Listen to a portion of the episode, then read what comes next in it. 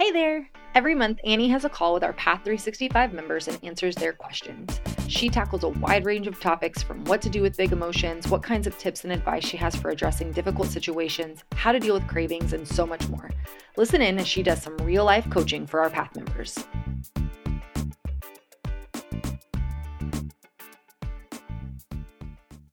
Where do I start with all of these feelings of self around alcohol? I feel like I've really conquered the substance and the society, but the self part has been a bigger mountain to climb. Gosh, like nobody teaches us just like how to be human. And and so we all like just just not taught in in schools and so we all go off and we we self-medicate just our very basic humanity and our very basic humanity looks like having trouble navigating relationships, waking up feeling insecure, not always feeling like we have everything pulled together, often feeling unworthy, uh, despite our accomplishments, all of this stuff. So, the last six months of the path are building a life you don't want to escape from. And um, we really call it like living alive, which is getting to that place where you do a lot of inner work on things like how you're the stories that you have in your head that you've created the places where other people are are radically pissing you off and and actually how those things might be true in internal to you. So um so i think that yeah what your job right now and i think this is true for everybody because as soon as you stop trying to self medicate i mean i would describe the moment that i kind of put down the bottle as really the first step of everything just that I value almost most in my life right now. And it uh my friend Laura McKowen, she describes it like we are the luckiest because I believe that we overdrink because some part of us like we're seekers. Like we want to know more. We want to experience more in life. We want to um and and we've just been given and told alcohol's the tool by which to do that. But when we stop using the wrong tool, a lot of stuff kind of bubbles up that we need to navigate with the right tools. And the beauty of doing that work, and, and it doesn't have to be purely alcohol free, you know, data points all along the way, no big deal, but recommitting to doing that work, that work of building that life you don't want to escape from, it is, it's mind blowing and it's, it's insightful and it allows us to to just really learn how to be human, how to learn how to live awake. And the problem with anything that numbs the lows is it numbs the highs.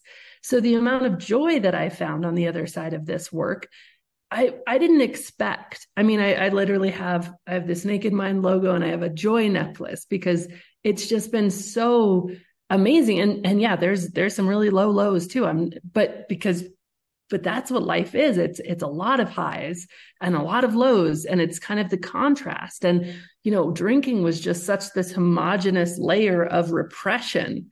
And when we mute the the pain we mute the joy. So all of a sudden you start to come into these moments of of joy and also these moments of wow i i actually am dealing with a lot of stuff and i'm feeling a lot of stuff that i didn't even think i would be feeling i don't i don't know how to navigate this. And the confidence that comes with learning how to how to go on vacation without drinking how to be present with your kids without drinking how to navigate um, social anxiety without drinking. And then you realize wow i i had that all in my inside of me to begin with. It becomes this just like really incredible journey that isn't kind of straight up or to the right. It's it's very meandery and very beautiful and very edge of our comfort zone a lot of times. But like I I don't know a single person of the thousands and thousands of people who have gone through this process who would look back and, and be like, yeah, I kind of wish I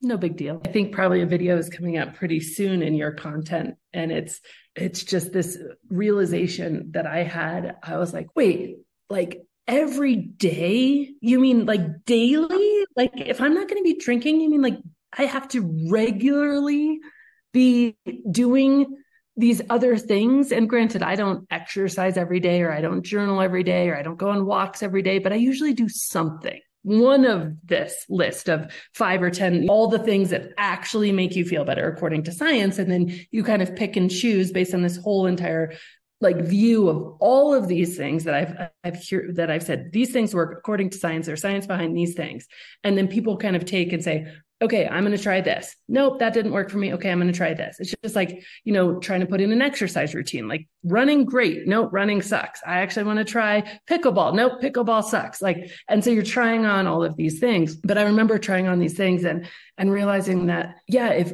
if I really want to have a great day, yeah, I'm gonna have to probably do something, even if it's a five minute meditation or even if it's a 10 minute walk outside I'm going to have to touch base with myself and somehow center every day. It's like, just like wanted to like, just like throttle somebody because I was like, what in the world? How, how is this okay, man? But I was drinking every day. So I, I had been doing something every day. That just, that thing was just, you know, a tool that brought me further from myself instead of closer to myself. So I'll say that first is yes, I, I remember the moment that you're at well of just this like, oh my gosh, like, wow, daily, huh? Okay. Okay.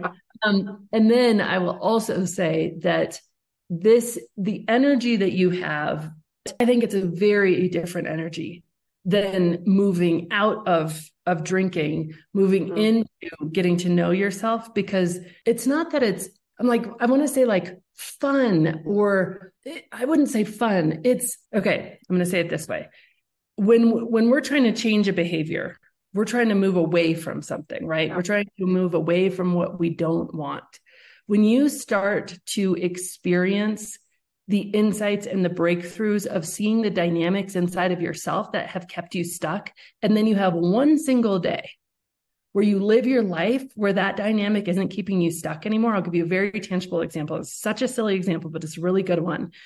I would walk into my house every single day, I would see clutter.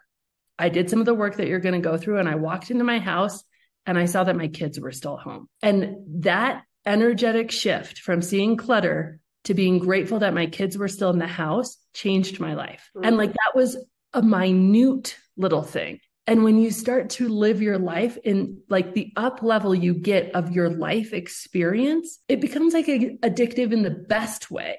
And it's not an away from energy once you get into it and once you have just a few of these little breakthroughs of like you take this belief you've had that's been causing you drama that you haven't even seen you throw it away you replace it with a story that actually provides you joy and peace. And all of a sudden you're on this toward thing.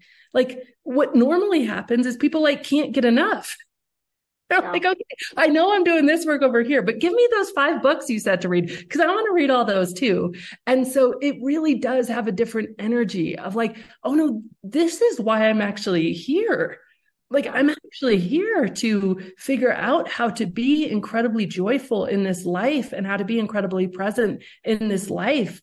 And, and all that stuff of putting the substance away. Yeah, that was the first step, but, but this is the journey and and we get to really love the journey. So i know it can feel like it might be more of the same but i'm here to say it's not the same it's it's a very different very hopeful next. Just to to be as cliche as i can possibly be at the risk of being super cringy you're entering the biggest love affair of your whole life and it's with yourself. And there's nothing you want to do more than become closer to the one you love the most